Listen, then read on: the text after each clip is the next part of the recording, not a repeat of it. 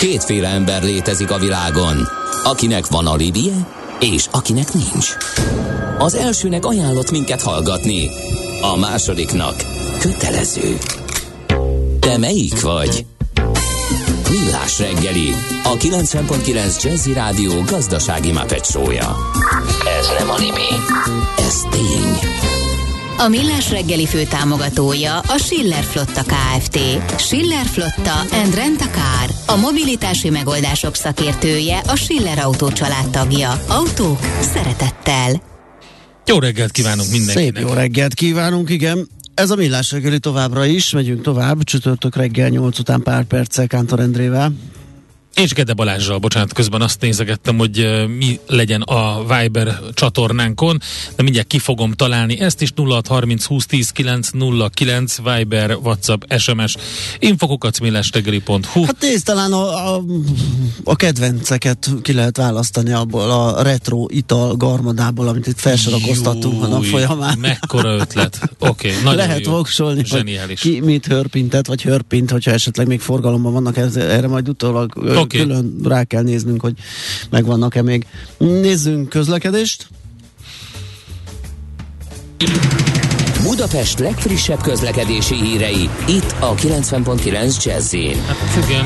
A Rákospalotai határúton is baleset van, ezt írták A János hallgatók. utcánál, igen, itt is mindkét irányban torlódás van a Rákospalotai határúton, a János utcánál, és a Budai alsórakparton, a Petőfi hídnál is mind a két irányban váltakozva halad a forgalom, úgyhogy ott is torlódásra lehet számítani.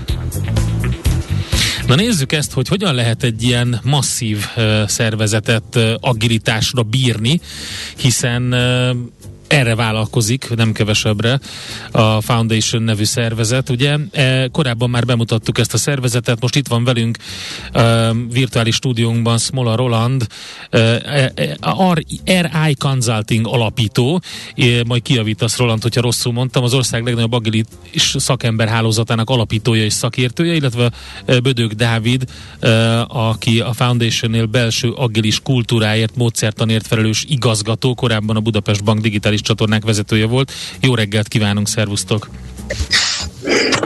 Szervusztok, jó reggelt! Sziasztok, jó reggelt! Is. Szervusztok, jó reggelt! Én is üdvözlök mindenkit! Na, Oké, okay, hát akkor nézzük ezt. Van ugye egy e, bankholding, ahol több mint tízezer munkatárs van, és hát itt kéne megteremteni az agilis működés feltételeit ezeknek a munkatársaknak. Hát ez egy masszív feladat. Szép kihívás mondhatnánk, igen.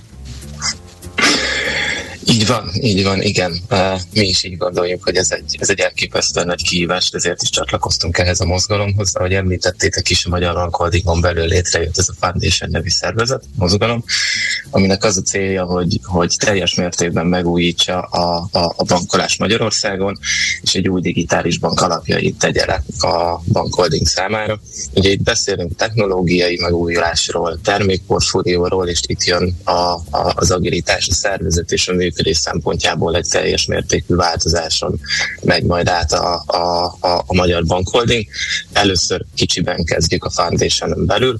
Ebben a foundation csapatban ugye dolgoznak a bankholding szakértő kollégái, illetve érkeznek kívülről eh, mind a magyar, mind a nemzetközi piacról szakértők, agilis, tech, design, fintek és egyéb területekről, és mi jó magam és a csapatom azért felelünk, hogy ezen a, ezen a Foundation szervezeten belül megalapozzunk egy, egy teljesen új struktúrát, ami agilis elveken működik, és egy új kultúrát építsünk fel. Uh-huh. Ugye azt um, szokták mondani, hogy hát az, az agilis működés most a, a vállalati szervezeti kultúrában az most egy nagyon menő dolog, de azért nem egy szent grál uh, a nagy népszerűségének, vagy, vagy annak ellenére sem. Uh, szóval hogy jött az ötlet, hogy az egész bankot ennek a működésnek uh, uh, szentelitek, vagy így alakítjátok át? Az ember azt gondolhatná, hogy bizonyos területeket, nem tudom, fejlesztést, IT-t, valamit uh, lehet így mozgatni, de önmagába véve a banki működéshez megmaradnának azok a szervezeti struktúrák, amik már jól beváltak, és ami általában szokott lenni egy banknál. Szóval hogy jött az ötlet, hogy mértétek ezt fel, hogy jutottatok erre? Alapvetően egyetértek veled, hogy, hogy sokan csodafegyverként kezelik ezt az egészet, de, de azért van, van egy olyan rétege is a, a, a szakmának, aki meg már buzzwordként. Valahogy úgy tekintek a, a, az agilitásra, hogy ez egy nagyon-nagyon jó keretrendszer, egy nagyon jó eszköztár, de önmagában így egyetértek veletek, hogy ez nem egy, nem egy szemre egy mm, sofőrös hasonlattal szoktam élni, hogy hiába van egy, egy Forma 1 autónk, hogyha egy vezetni nem tudó kollégát ültetünk bele, vagy egy sofőr, akkor nem is tud el elindulni, ha meg egy Forma 1-es pilótát beültetünk egy közútra szent autóba, abból is ki tudja hozni a legtöbbet. Ez az egész, ez alapvetően a, a, a, egy nagyon jó eszköztár, de az emberek a benne dolgozó mindset teszi élővé, és azt láttuk, hogy, hogy hogyha így kezeljük, és nem csak azt mondjuk, hogy jó, akkor rákényszerítjük a szervezetre ezt az egészet, hogy, hogy mostantól mindenki agilis és tök jó, hanem, hanem el, belevesszük ezt az emberi részét, a kultúra részét, a mindset részét, és, és így próbáljuk nem csak a folyamatokat, hanem a gondolkodásmódot is transformálni, akkor kicsiről építkezve szépen el tudjuk kezdeni ezt a, ezt a transformációt, és majd kiterjeszteni a teljes bankra. Tehát nem egyszerre csináljuk az egészet, hanem, hanem a foundation belül egy kisebb szervezettel, ami majd szépen kinövő magát. Uh-huh. Hogy, hogy, do- hogy dolgoztok Köszönöm. együtt a Foundation és a um, RIRI? Igen, ezt megkérdeztük, hogy, hogy, hogy Rolandot... Roland, hogy... segíts, létszem, egy dadogunk már egy öt perce, hogy mégis hogy hívnak titeket. Rendben, mi igazából Reconsulting-nek szoktuk. Reconsulting, mennyivel egyszerűbb, ugye? Igen. Házon belül hívni. Igen. Szóval a szereposztás. Igen, nekünk ez egy érdekes ilyen setup egyébként, mert hogy amikor mi elkezdtünk dolgozni egyébként a Foundation-on belül, az egész az elején volt, és gyakorlatilag nagyon nehéz elválasztani fejben nekem például személyesen is, hogy ez most én ott bent dolgozom, vagy kint dolgozom, vagy én tanácsadok, vagy én a részevők ennek a kultúrának, és ezt bevallom egyébként, ezt én nagyon szeretem. Tehát nekem ténylegesen abszolút úgy érzem, hogy a csapatnak a csapat része vagyok, és a kollégáim is nagyon hasonlóan dolgoznak. Tehát valami jól sikerült létrehozni. Azért van olyan ügyfelünk, ahol az érzés nem jön össze túl hamar, amikor így belsősnek érzem magamat itt a foundation belül ez így működik. És egyébként még a Ríre visszatérve egy fél mondatra, hogy azért nekünk is nehéz azt így hívni, mert alapvetően mi inkább egy ilyen közösség vagyunk. Tehát, hogy nagyon sok gyakorló szakember, aki sok mindent látott már Magyarországon, külföldön, és akkor igyekszünk ő nekik egy olyan tártalajt, helyet adni, ahol ő nekik is biztonságos környezetben tudnak alkotni, és ügyfeleknek szolgáltatásokat nyújtani. Még egy szót, amit itt említettél, abba hadd kapaszkodjak bele, ugye ez, hogy nem mindenhol jön össze, vagy nem mindenhol működik ennyire gyorsan a kémia, vagy hogy egyáltalán nem. Mi a tapasztalatotok, hogyha egy ilyenről van szó? Mi, az a, mi a gátja egy ilyen szervezeti kultúra meghonosításának? Én azt szoktam mondani, hogy én egyébként végtelenül nem vagyok jó szakács, viszont arra emlékszem, hogy amikor a feleségem összeszed bizonyos dolgokat, hogy például kapok paradicsom szósz, nagyon jó sonkát, sajtot, tésztát, és minden hasonlót, én abból még egészen rossz pizzát tudok sütni. És az a tapasztalat, hogy ha jók az alapanyagok, akkor alapvetően lehet sikert elérni. Sok ilyen példát láttam már itthon is, külföldön is dolgoztunk sok ilyen céggel. És ezek az alapanyagok, amikor egy ilyen transformációt csinálsz, az lényegében három dolog. Az egyik, hogy legyen olyan technológiai szabadságod vagy mozgástered, ami kell ahhoz, ahhoz, az, ahhoz a változáshoz, amit egyébként el akarsz érni. A másik az tulajdonképpen az, hogy legyenek azok a talentumok, azok a tenni akaró, szakmálag értő emberek, akik egyébként képesek ezt valamilyen irányba elmozdítani. És a harmadik egyébként, ami nagyon vegyes szokott lenni, mert sokszor, ahogy ti is mondtátok, azért az agilisba belevágás felsővezetői szinten, az, hogy komittálsz egy szervezet átalakítást erre, az egy igen nagy döntés a menedzsment részéről, és itt ez is megvan. Viszont azt kérdezted, hogy a kultúra hogyan tud ehhez jönni. Én azt gondolom, hogy ezt a három dolgot, hogy jó alapanyagok vannak, attól még nem tudsz jól pizzát sütni. És kultúrát építeni egy ilyen vállalatnál, azt én úgy tekintem, mint hogyha megfognék 11 ezer embert, és elkezdenénk őket újra össze, összehúzni, újra összedrótozni az ő működésüket, és uh, itt az a, a nehézség az az, hogy minden nap kell tudnod megerősíteni a jó gyakorlatokat és elgyengíteni a rosszakat. Nem mehetsz el mellettük, mert ha nem erősíted meg a jót, akkor nem tudsz ünnepelni a szervezeten belül. Ha nem szólsz a rosszért, akkor nem tudsz ebben változtatni. És nekem az a tapasztalatom ennél az, ennél az együttműködésnél is, hogy a legnagyobb tanulások akkor vannak, amikor rendesen befeszülünk valamilyen témán, ott azt végiggyúrjuk, átbeszéljük, és a végén azt mondjuk, hogy na jó, megtanultuk, a közös irány az, hogy mert az együttműködést tudja meghozni az egy ilyen változásban. A kultúra az nem egy egyszerű dolog, azt kell, hogy mondjam, a sok-sok idő, sok-sok kis lépés, sok-sok elhibázott döntés és annak sok-sok kiavítása. Igen, és hát ugye a tipikus reakció, hogy minden változást nehezen, nehezen veszünk. Szeretjük azt a, a jó bejáratot utat járni, reggel bemenni, azt csinálni, amit, azt és úgy csinálni, amit eddig. Úgyhogy ez, ez mindig egy kis ellenállásba ö, ütközik az ilyen. Jó.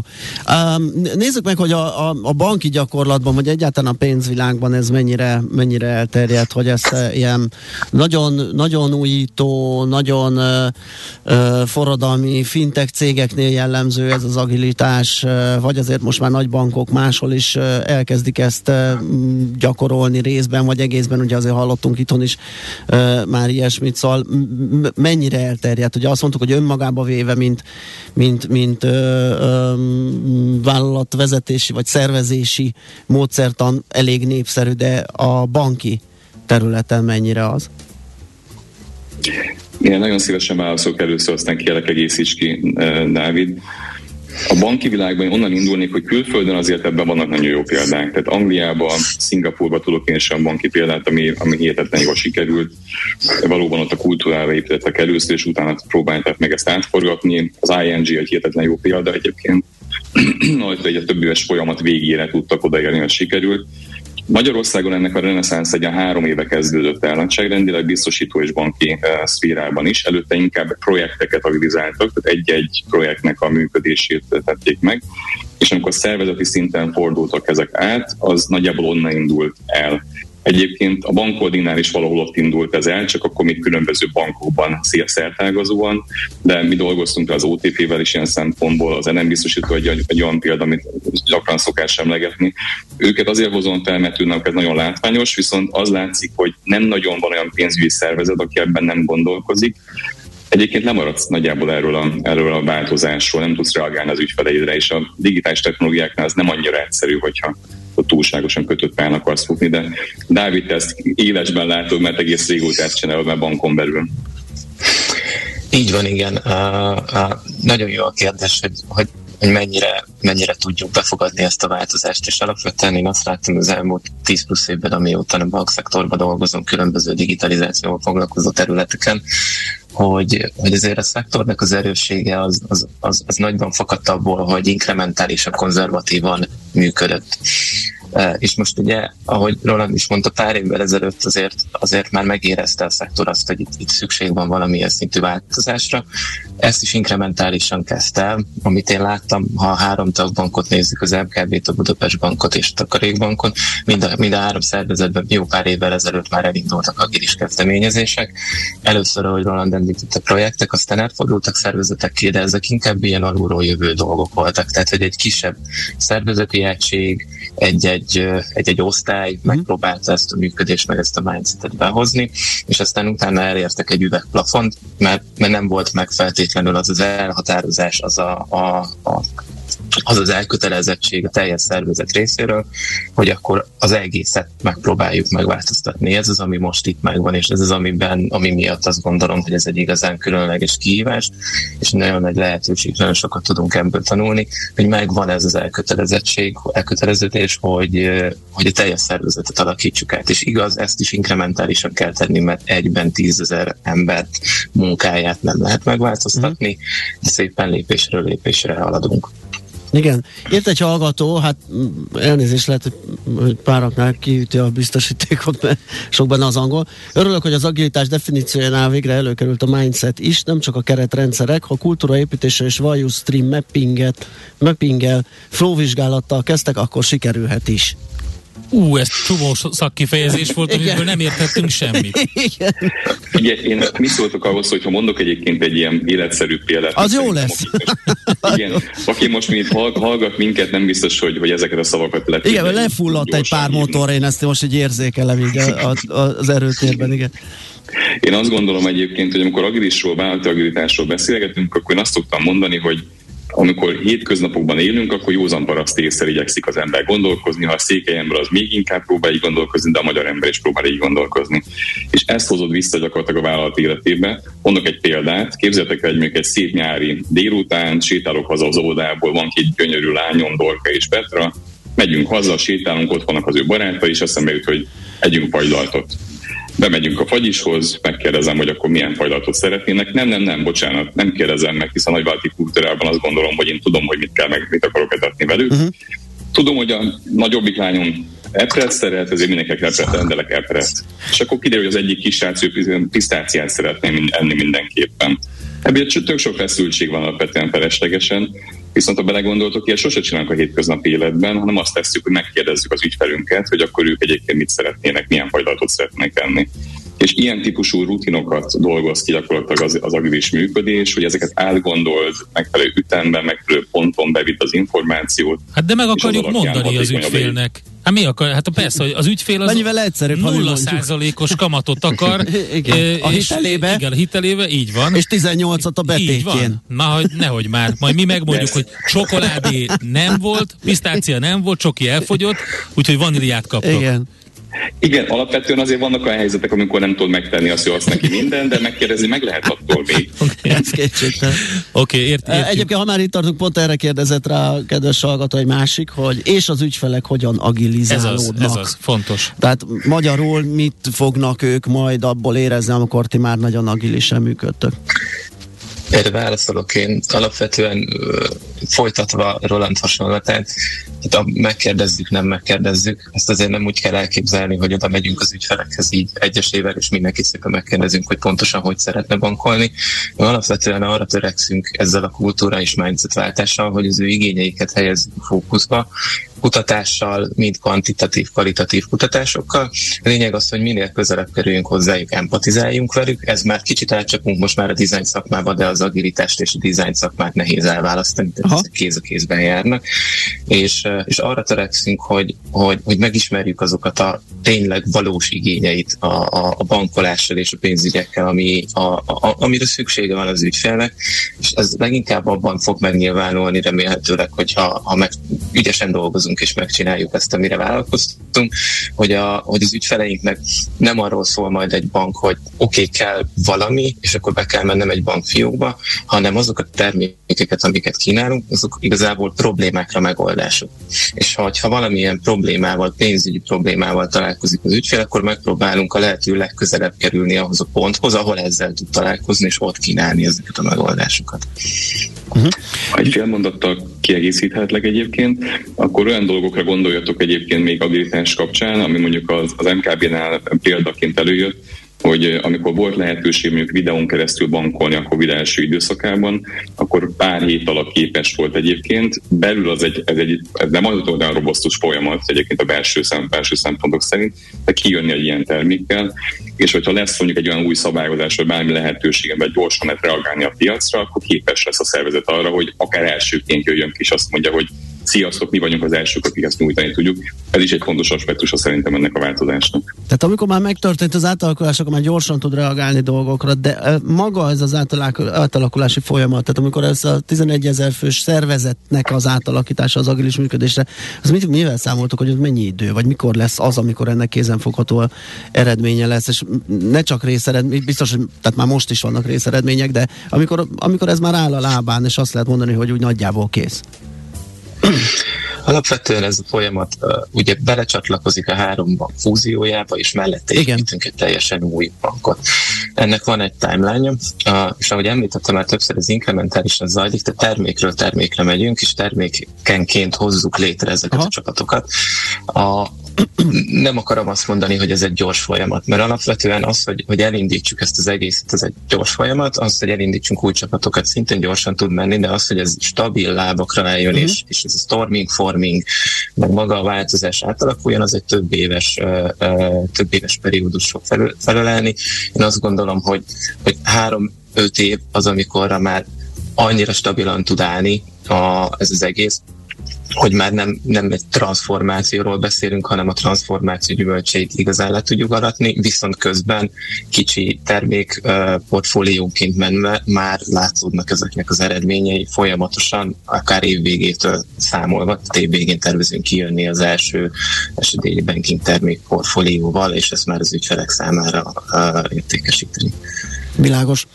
Oké, okay, hát nagyon szépen köszönjük a beszélgetést, egy első szuszra mm, az alapokat uh, megismertük erről a fajta Hát meg az, hogy milyen mentalitással lehet neki szaladni Igen. egy ilyen kis, kisebb falatnak. Hát nyilván majd még követjük a, a dolgaitokat, úgyhogy köszi még egyszer, és szép napot kívánunk nektek, jó munkát! Nagyon köszönjük nektek is. Köszönjük szépen. Sziasztok! Sziasztok! Smola Rolanddal, a Reconsulting alapítójával, az ország legnagyobb agilis szakemberhálózatának alapítójával, szakértőjével beszélgettünk, valamint Bödök Dáviddal, a Foundation belső agilis kultúráért módszertanért felelős igazgatójával, korábban egyébként a Budapest Bank digitális csatornák vezetője volt. Következzen egy zene a Millás reggeli saját válogatásából. Music for Millions.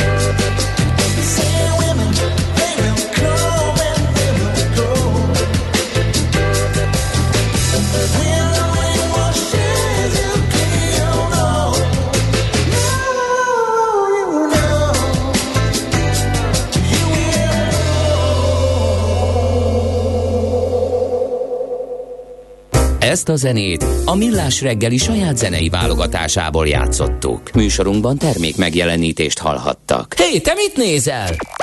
Nem tudtad? A Millás reggelit nem csak hallgatni, nézni is lehet. millásreggeli.hu Nézzünk, mint a moziban!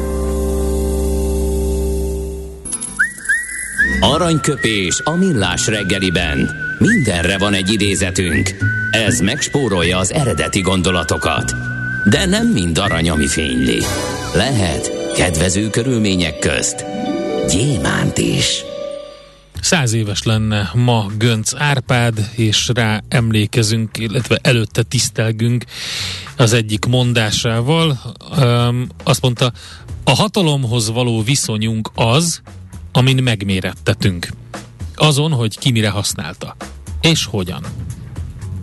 Hát ez, ez le is írja azt, hogy, hogy valóban miért ő a, az a politikus, akire ö, hát ö, leginkább kedvelt politikusként néz a magyar. Mm, hát Szerintem igen. sokan elcsúsztak ezen a, ezen és a miért van az, hogy még egy darabig ő, ő lesz a igen. toplistán a, az első helyen.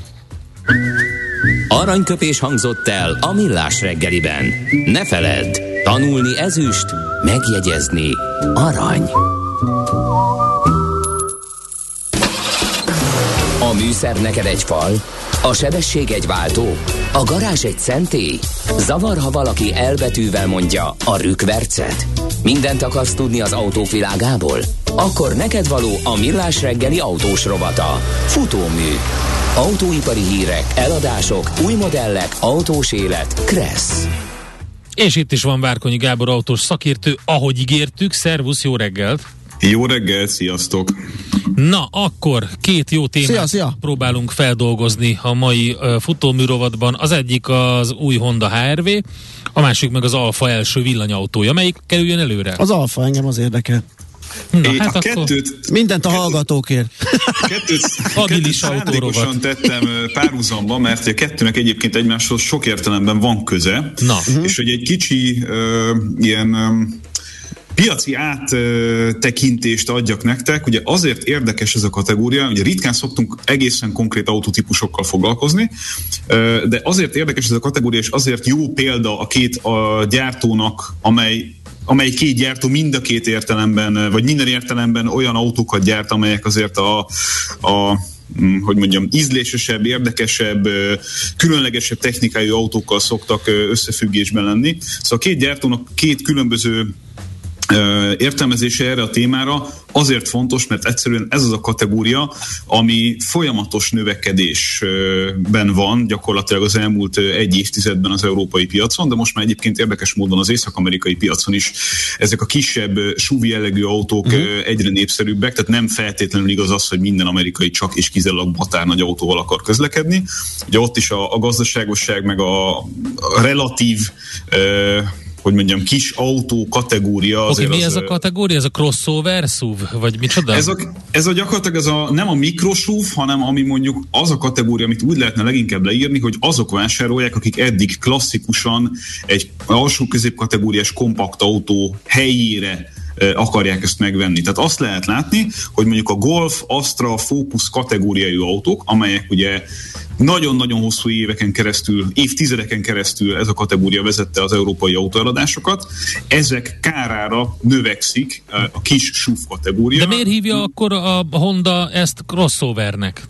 Mert ezek crossover. Ja, még... Oké, okay, értem. Ez Mert hogy nem ezt mondtad, és akkor ezért kérdeztem. Aha ami úgy néz ki, mint hogyha tehát általában terepjárós jegyeket, vagy hát ilyen SUV jegyeket, vagy crossover jegyeket, kinek hogy tetszik, ezeket a jegyeket láthatjuk ezeken az autókon, de az esetek nagyon-nagyon túlnyomó döntő többségében ezek sima elsőkerékhajtású autók. Tehát Aha. ugyanazt a nagyszériás technikát kapják, amit eddig megszoktunk egy átlagos kompakt autóban, csak egész egyszerűen a vevők szeretnek magasan ülni.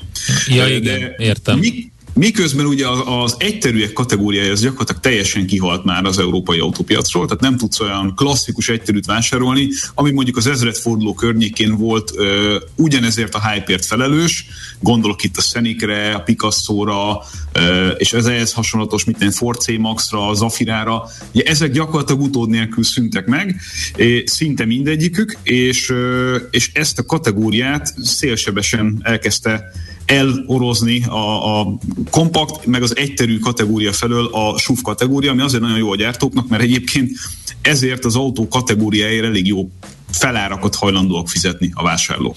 Szóval, hogy magasabban szeretnek ülni, de hát, hogy az autó többet is fogyaszt, nem?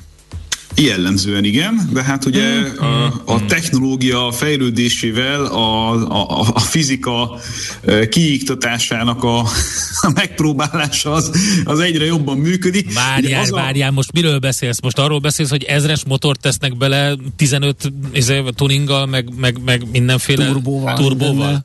Hát meg ugye leginkább most már arról, hogy a, a hibrid és a hibridizáció különböző fokozatait ugye nem lehet meg mm-hmm. ezekben az autókban. És a, az alfával kezdve azért igazán izgalmas ez a sztori, mert hogy ez az első elektrifikált autója az alfának, ugyanis azokat a saját maguk elé tett buktatókat, amiket a csodálatos Giulia és Stelvio kapcsán elkövettek, azt ennél az autónál nem akarják elkövetni, hiszen az új főnök, Jean-Philippe Imperato, már a neve is gyönyörű. Imperato, azt Imperato, tehát ezzel, ezzel a névvel sikerre vagy ítélve hát, az abszolút, életben. abszolút. A császár korszak eljött az Alfa Romeo-nál? Igen, hát egy, ugye egy francia szakember van az Alfa érén, hogyha valaki ö, körbenéz az elmúlt évek Peugeot-i ö, kapcsán, akkor az ő kezenyoma az, hogy Aha. ezt a márkát feljebb tudták pozícionálni, és rendkívül sikeressé tudták tenni Igen. az európai autópiacon. Az egész koncepció, ami az újabb vonalas Peugeot-kat jellemzi, ez az Imperato korszaknak a, a kézjegye, és hát ez a szakember ö, került az Alfa élére, mert hogy a Stellantis csoporton belül azért az Alfa, meg az Alfa Romeo úgy eleve az autógyártás kapcsán kapcsán egy kiemelt ö, szerepet ö,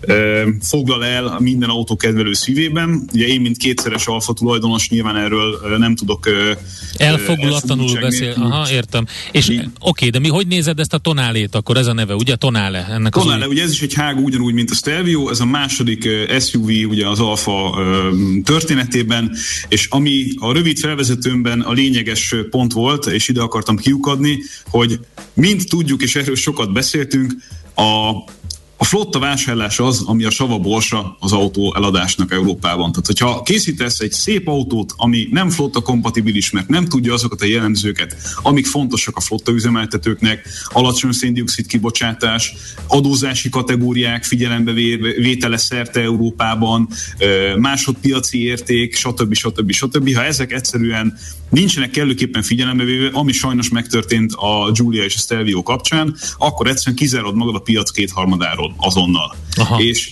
hiába jók az autóid, nem ezek a döntő szempontok, hogyha a piaci sikerességet nézzük. És éppen ezért a a Tonale kiemelt figyelmet kapott elektrifikáció és plug-in hibrid és hibrid és egyebek kapcsán.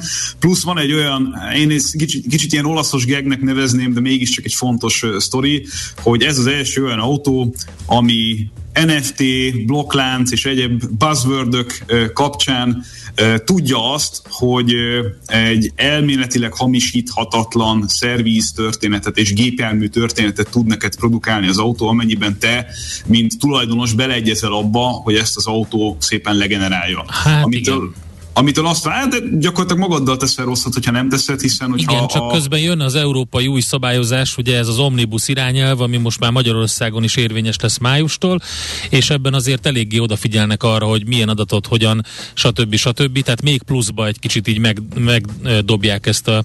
Megmagyarozzák egy kicsit, de Igen. kell akkor is. Tehát, hogy ez, ezek szerintem olyan dolgok, Igen. olyan dolgok, amikről, amikről jól meg lehet ismerni a szándékokat a történet mögött. Egyébként lesz benne Alexa, csak hogy... Na látod? Na. Rögtön. Hát az Alexa az, meg, az lejelent, az, rögtön, az le is jelent Amerikába ráadásul úgy, hogy ennyi. Ennyi, hát igen, ez egy amerikai cég tulajdonképpen, vagy amerikai, olasz, francia cég, attól függ, hogy nézzük. Lesz természetesen otafrissítés, lesznek ugye, ahogy mondtam, különböző hibridek, ugye 130 meg 160 lóerős négyhengeres hibridek képezik az alapját a motorpalettának, lesz dízel, még mindig, Hűha. Természetesen, hát ez nem lesz jó. egyszerűen kell. Mi? Hogyha a flotta kezelőknek az jó? Ha megnézed a, az olasz eladásokat, akkor gyakorlatilag azt láthatod, hogy ö, dízel nélkül felejtsd el a piaci szereplést ebben a kategóriában. Oké, okay, de mindig. az előbb azt mondtad, hogy flotta kezelők a, a fontosak, tehát a dízel az jó Persze. a flotta kezelőknek? Hát ebben a kategóriában abszolút, főleg, hogyha mm-hmm. sokat menős ügyfeleket néznek.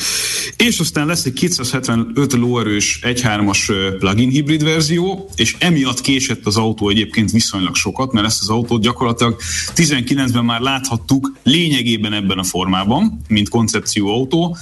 Szerintem formailag ahogy egy alfához illik, nem sok kivetni való van a, a dolog kapcsán, még akkor is, hogyha suvok kategóriájában azért nehéz maradandót alkotni, tehát olyan, mint hogyha minden felfogását láttuk Na jó, de pont a... ezt akartam mondani, Gábor, hogyha mondjuk nem ebbe a, most az újonnan reklámozott ilyen szuperkék színbe látnám, hanem pirosba, és elmennem mellettem, én lehet, hogy azt hinném róla, hogy az egy ilyen Stevia, vagy mi ez? Vagy mi? Stelvio. Stelvio. Stevia. Egy, vagy egy, vagy egy marék kocka cukor. Ennyit értek, ennyit értek az Alfa Romeo-hoz, ez is kiderült. Az is édeske, édeske. Kis édeske, igen. Stelvio és Tonale mind a kettő egyébként egy hágóról kapta a nevét, ami Olaszországban található, és hogy a pluginról még egy fél pillanatra kitérjünk, mert hogy a, ha még lemarad időnk, akkor az Európai Unió állásfoglalását a pluginek kapcsán még az egy kicsit kivesézném. Okay. Szóval a, a plugin verzió elméletileg 80 kilométert fog tudni elektromosan menni, ami azért izgalmas, mert az autó alapját, és akkor megint visszanyúlunk ahhoz, hogy abból főztek, ami volt a koncernben, anélkül, hogy nagyon-nagyon sok pénzt kellene elkölteni mondjuk egy komplet új platformra. A Small Common Components and Systems nevű SCCS platformra épül az autó. Ezt megjegyeztem. Annyi, igen, köszönöm. Vissza kell majd mondani az adás végén. Kis alkatrészek. Annyi a lényeg. Annyit kell tudnotok erről, hogy ez a 2005-ös platformja a Stellantis koncernnek, ami ugye akkor még nem Stellantis volt, hanem FCA, és a Jeep Compass nevű autó például ugyanerre a platformra épül. Azt a Jeep Compass egyébként viszonylag sikeres, Méreteit tekintve egyébként pont az a kategória, nyilván, hiszen nem véletlen vannak közös alkatrészek, de hogy a hallgató számára egy átlagosabb, vagy hogy mondjam, jóval ö, ö, népszerűbb autó kapcsán meg tudja mondani, hogy körülbelül milyen méretekre lehet számítani. Egy Volkswagen Tiguannál 7 centivel alacsonyabb ez az autó, viszont 3 centivel hosszabb. Tehát egy... én, ezt rögtön, én ezt rögtön észre szoktam venni. Úgy súv, hogy, hogy kicsit laposabb, meg kicsit sportosabb, hiszen Alfáról beszélünk, és Nápoly mellett Pomiano Darko nevű helyen fogják gyártani, ami egy régi Alfa gyár, viszont nagyon-nagyon modern, pontosabban egy régebbi helyszín az Alfának, de egy nagyon modern gyár. Na, az a lényeg, hogy röviden összefoglaljuk ezt a sztorit, és aztán abba hagyom az alfázást, ha ez a modell nem fog bejönni az olaszoknak, akkor leszünk gondba. Tehát ennek ütnie kell, ennek sikeresnek kell lennie, mert egyszerűen ezt a darabszám kategóriát, amiben most vannak, úgy, hogy közben minden idők szerintem legjobb autóit csinálják, legalábbis ami a közelmúltat illeti, az elmúlt 30-40 évben nem sok ennél jobb időszaka volt az alfának termék oldalon.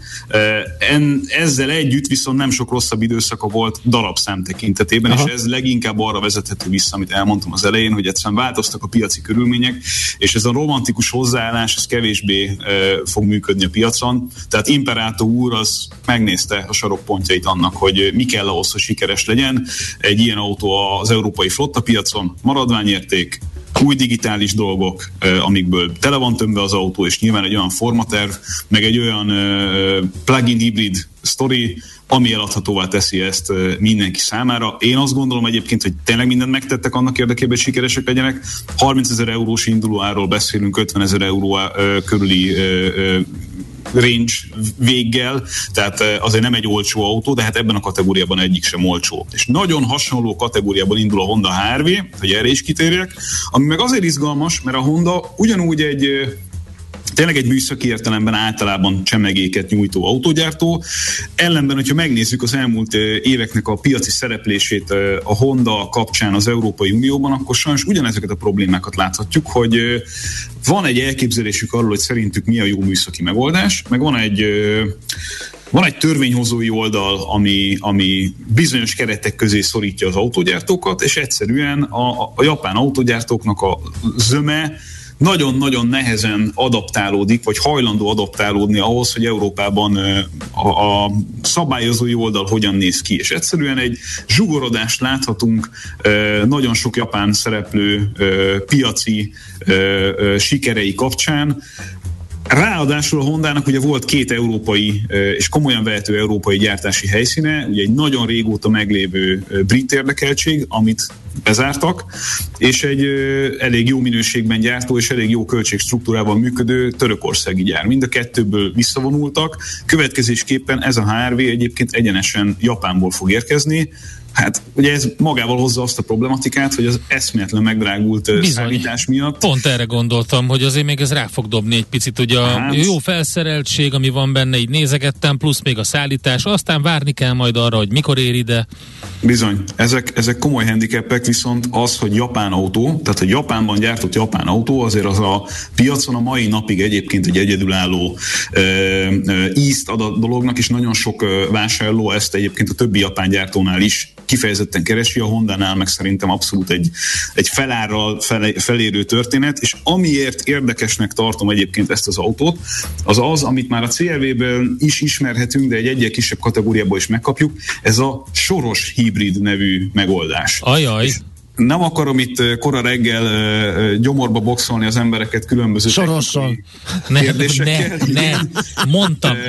Ugye a párhuzamos hibrid és a soros hibrid között nagyjából az a különbség, hogy a párhuzamos hibriddel találkozik az emberek döntő többsége, amikor is a, a motor és az elektromotor kvázi kéz a kézben egymásnak adják a stafét a botot annak függvényében, hogy éppen milyen közlekedési helyzetben vagy. Van, amikor egy kicsit a villanymotorral arra szolgatsz a dugóban, van, amikor a benzinmotorral, de az alapvető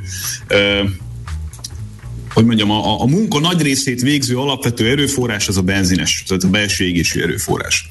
A soros hibrid viszont egy kicsit olyasmi, mint amilyen az Ampera volt annak idején.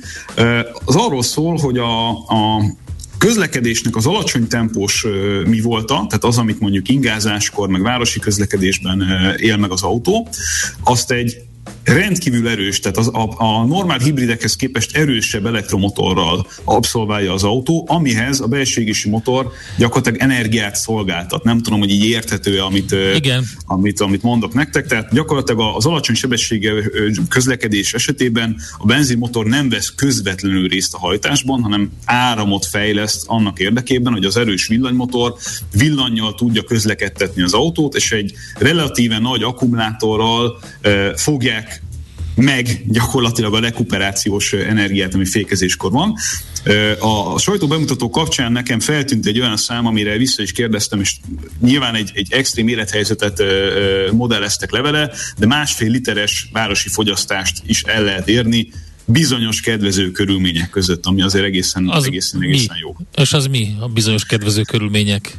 25 hát fok. Ez a, ez a dugós, sok rekuperálós környezet, amikor, amikor ugye az akkumulátornak van ideje töltődni, és minél több villany métert lehet megtenni ezzel az autóval. Uh-huh. Ugyanakkor az, az kifejezetten szimpatikus volt a Honda részéről, hogy teljesen nyíltan beszélnek a technológiának azon részéről is, ahol adott esetben ez a hajtáslánc nem a legerősebb oldalát tudja mutatni, de ez nyilván nagyon erősen relatív fogalom, mert hogy szépen bemutatták azt is, hogy mondjuk autópályás közlekedésnél egy, egy sima hibridhez képest mondjuk két decivel többet eszik az ő felfogásuk szerint, viszont városban meg jelentősen kevesebbet tud enni egy párhuzamos hibridnél. Uh-huh. És azért az emberek döntő többsége mégiscsak városi kilométereket tesz meg ezekkel az autókkal jellemzően.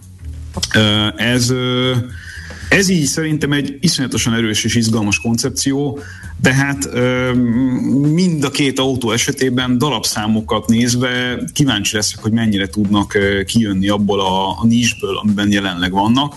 Az biztos, hogy mind a két autó a maga nemében legalább egy nagyon üde színfoltja annak, ami, ami egyre kevésbé jellemző a, az autópiacra Európában, pont a szabályozások miatt. Nem azért, mert nem kreatívak a mérnökök, hanem mert nagyon egyértelműen meg van kötve, hogy minek van értelme és minek nincs, és azt milyen költségstruktúra mellett lehet létrehozni, és ez kevésbé enged teret szabad mérnöki fantázia szárnyalásának ebben a tekintetben, mert hát a nap végén azért ezekkel pénzt is kell keresni. Na, és hogy kitérjünk arra a múlt heti hírre, amiről sok helyen beszámoltak Magyarországon is, ez ugye arról szól, hogy a plugin hibridek egy kicsit a figyelem középpontjába kerültek az Európai Unióban, méghozzá azért, mert ugye azokat az ígért remek fogyasztási adatokat ugye nagyon sokszor nem feltétlenül tudják hozni, mint, mint amiket ott a katalógusokban hirdetve láthatunk. És én itt egy picit megvédeném ezt a technológiát, mert hogy ahogy, ahogy ezt szerintem nem lehet elégszer hangsúlyozni, különböző technológiák különböző megoldásokra és élethelyzetekre jók. Amennyiben valaki tudja otthon tölteni a plug-in hibrid autóját, vagy a munkahelyén tölteni a plug-in hibrid autóját, és egyébként a közlekedésének a túlnyomó többsége ez az ingázós közlekedés, és viszonylag ritkán megy hosszabb távokat, abban az esetben a plugin hibrid szerintem egy csodálatosan jó megoldás lesz a jövőben is, és ez a technológia nagy valószínűséggel sokáig ki fog tartani mellettünk. Már csak azért is, mert az első generációs plugin hibridekhez képest a jelenlegi technológia az, az nagyságrendekkel ö, ö, használhatóba mindennapokban, amennyiben lokális emissziómentes közlekedést szeretnénk elérni. És ez alatt azt értem, hogy az első generációs plugin hibrideknek a túlnyomó többsége az egyszerűen adózási szempontból lett hirtelen összetákolva. Tehát a, a jogszabályi környezet változása kapcsán, amit ugye pont a dízelbotrány utáni időszakban, vagy annak környékén láthattunk, ugye nagyon hirtelen kellett megoldásokat találni arra, hogy gyors széndiokszid kibocsátásbeli csökkenést lehessen elérni a modellekkel, hiszen nagyon sok piacon ugye iszonyatos ezer, ezer eurós tételekről beszélünk gépjárműadó kapcsán, amiket ki kell vagy nem kell kifizetni adott esetben, ha jók ezek a számok. E, ugyanakkor ezekben az első generációs plug-in hibridekben pici elektromos motorok voltak, pici akkumulátorokkal, mert általában olyan autókba kellett utólag belehelyezni ezt a technológiát, amelyeknek a platformja nem volt alkalmas arra, hogy ezeket e, a technológia előnyeinek kihasználása mellett meg lehessen jól csinálni, meg hát ugye még mindig ott van mindig a költségfaktor. Uh-huh. Éppen ezért ezeknek nevetséges hatótávjuk volt általában. Igen, és nem is használták igazából azért volt, hogy legyen egy kis zöld rendszámunk, meg hogy lehet sem papíron csomó... azt mondani. De akkor ezek szerint ez most megváltozott, és tényleg jól ki lehet ezeket használni? Hát ugye gyakorlatilag a 70 km körüli hatótávok, de néha már a 100 km körüli hatótávok nem ritkák, ráadásul sokkal gyorsabbak a töltések. Ezek Igen, csak arról beszéltünk, hogy ellenőrizni is kéne azt, hogy a városi környezetben tényleg így, így mennek. Így van, és ebben teljesen igazad is van. Ugye itt van az a geofencing nevű technológia, igen, amit tök igen, jól lehetne erre használni. Egyfelől, másfelől meg ugye arról is beszéltünk már, hogy az Európai Unió figyelni fogja a fogyasztását az autóknak valós adatok alapján. Uh-huh. Hogy ez milyen összeköttetést fog jelenteni, tehát ez azt fogja jelenteni, hogy gyakorlatilag az autón folyamatos kommunikációban van a hatóságokkal, és napi vagy percbeli bontásban hát mutatja. Vagy, vagy a kötelező szerviznél, ugye, amikor Így egyébként van. is letöltésre kerül a logfile, akkor, akkor onnantól kezdve azt el el kell küldeni, és az anonimizáltan ugye át tud, át tud menni, és látják azt, hogy mondjuk egy bizonyos autó típusnál valójában mi történik használat közben. Pontosan, de ugye innentől fogva viszont a ciklusméréseknek is ö, szerintem különösebben sok értelmük nem lesz, hiszen ha te valós időben tudod nézni azt, hogy mit fogyaszt az autód, és ez alapján kell mondjuk széndiokszid adót fizetned, akkor, ö, akkor felesleges ezeket az autókat tesztelgetni. Egyszerűen egy sokkal komolyabb fogyasztói tudatosságot feltételez szerintem innentől fogva a választásunk, mert ott valamire nem lesz mindegy, hogy egy sokkát húzunk mindenkire, vagy megnézzük, hogy nekünk ténylegesen a mi felhasználásunk alapján mi az, ami a legkedvezőbb széndiokszid kibocsátási adatokat tudja elérni. Igen. És ott szerintem már nem babra megy a játék ilyen szempontból, és simán el tudom képzelni, hogy a dízelnek ilyen szempontból lesz egy nem egy újrafeltámadása, de hogy egy stabilizálódása a piaci részesedésben, mert azoknál, akik, akik 50 ezer kilométeres etapokat mennek éves szinten, ez még, és autópályán, nem városban, azoknál ez még mindig egy érdekes szegmens, és nyilván szerintem az életben nem fogunk visszatérni oda, hogy mondjuk ilyen 50 meg 60 százalékos piaci részesedéseink legyenek, meg nem is kell, mert az sem volt egy normális dolog, hogy mindenre a dízelt húzták rá, mert akkor ugye a széndiokszid kibocsátás, ez, ez volt a válasz.